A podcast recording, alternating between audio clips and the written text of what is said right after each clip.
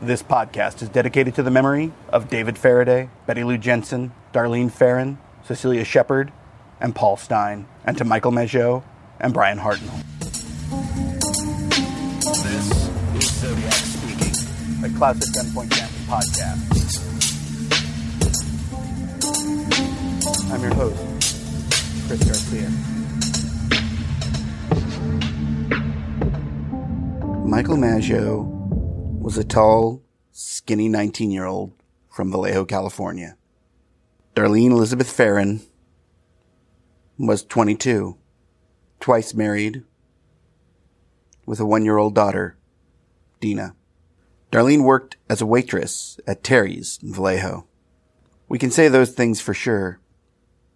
And there are some ideas about what happened at Blue Rock Springs the night of July 4th, the early morning of July 5th. What we know isn't perfect. We do know that Darlene left her house at 1300 Virginia Street about 11:40 p.m. That about 10 minutes later she picked up Michael Mageau on Beechwood Street. The two headed off to Blue Rock Springs little less than ten minutes away, parked to talk. Mageau was self-conscious about being so skinny, so he wore multiple pairs of pants, multiple shirts, make himself look a little beefier.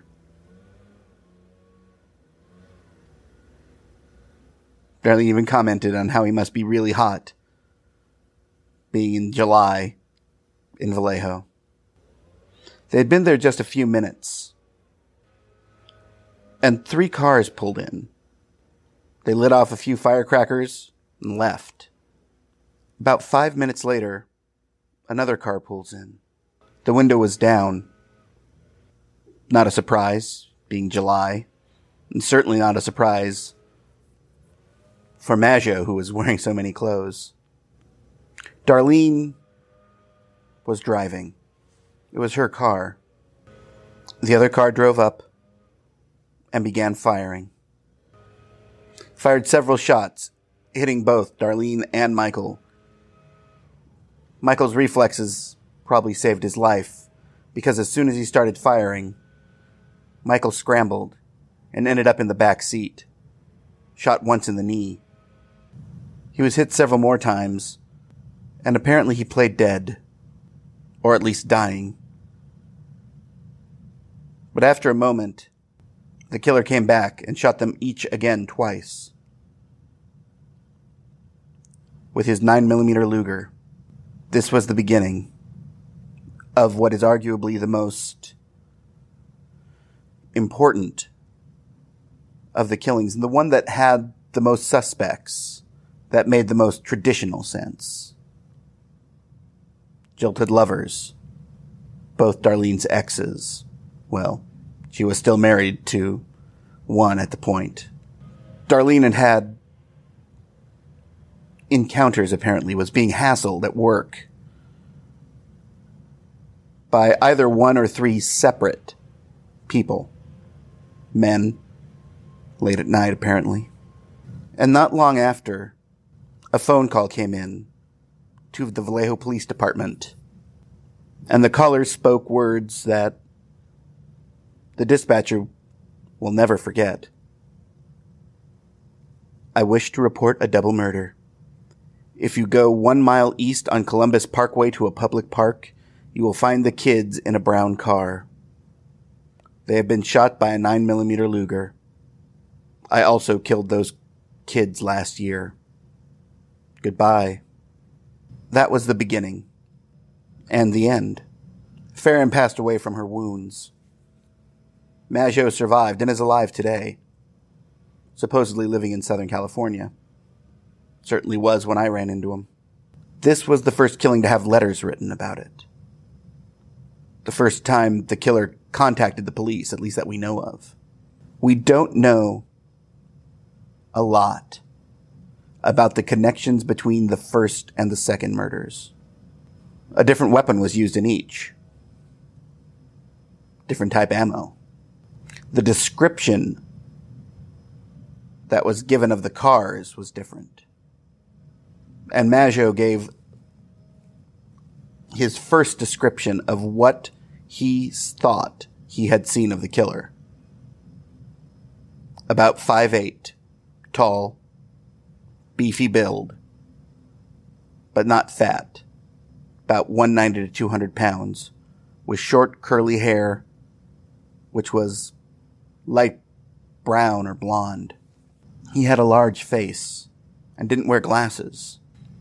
Often Mageau's credibility has been called into question, not so much for his actions, but for his memories. In a moment of sheer panic, how can you take in so much info? And occasionally, he has had to backtrack on himself. I understand that completely. Many questions are left about this, particularly the idea that Darlene knew the killer and perhaps was being stalked. Mageau has made mention of this more than once. And there are so many questions here. Why did Zodiac start writing letters now instead of with the first killing? Why call the police this time and not the last?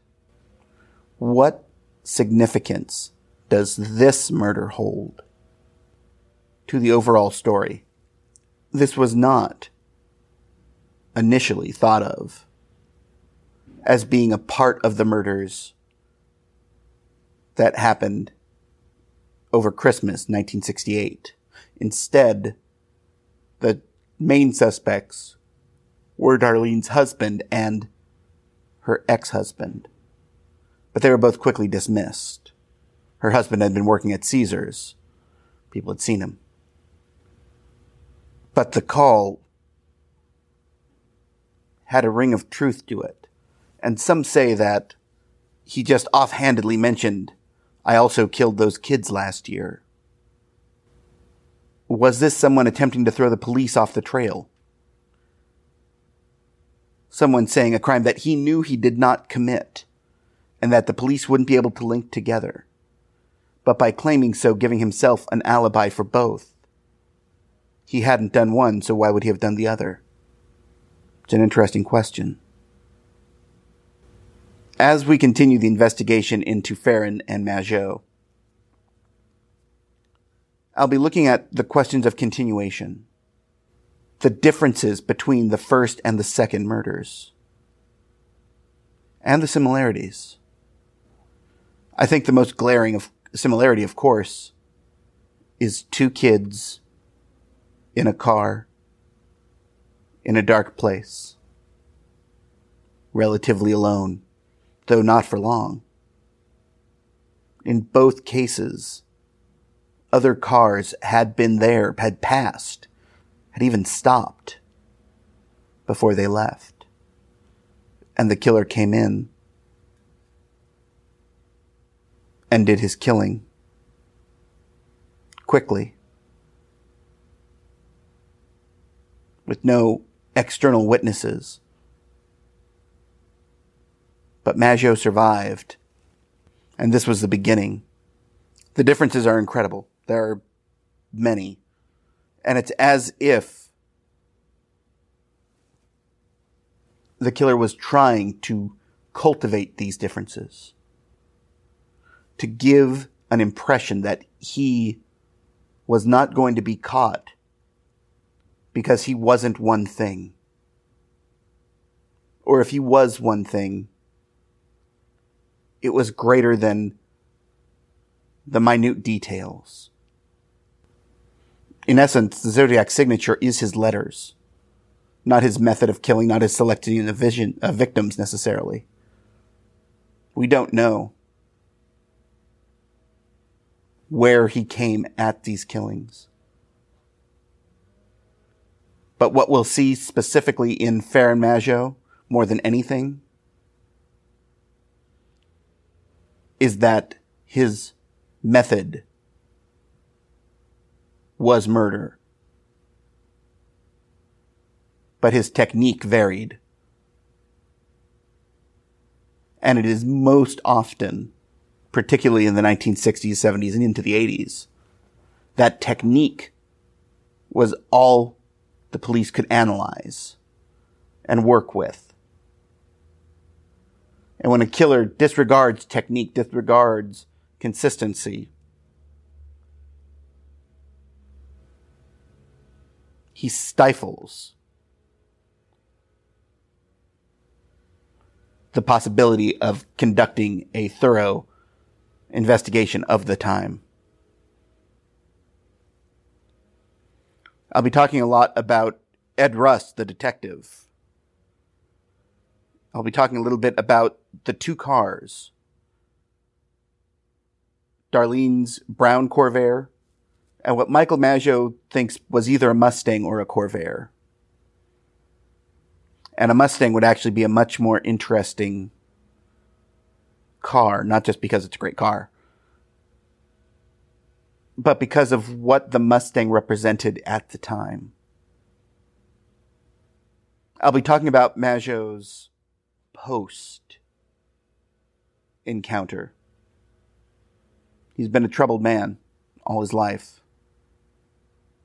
And in a way, the murder defined him.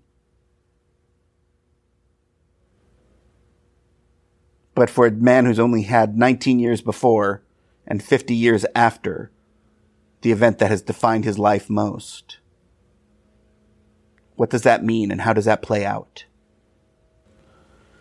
I'll be talking about the representation of these murders, particularly in the film Zodiac, but also in This is Zodiac Speaking, the wonderful documentary, and how so many have latched onto this as the most significant murder of the four canonical murders. And I'll be talking about Darlene Ferrin and why so many people see her as the key. And in a way, I find her to be the most tragic figure. So I hope you'll stay tuned. This is going to be an interesting set of episodes. We'll be back in May.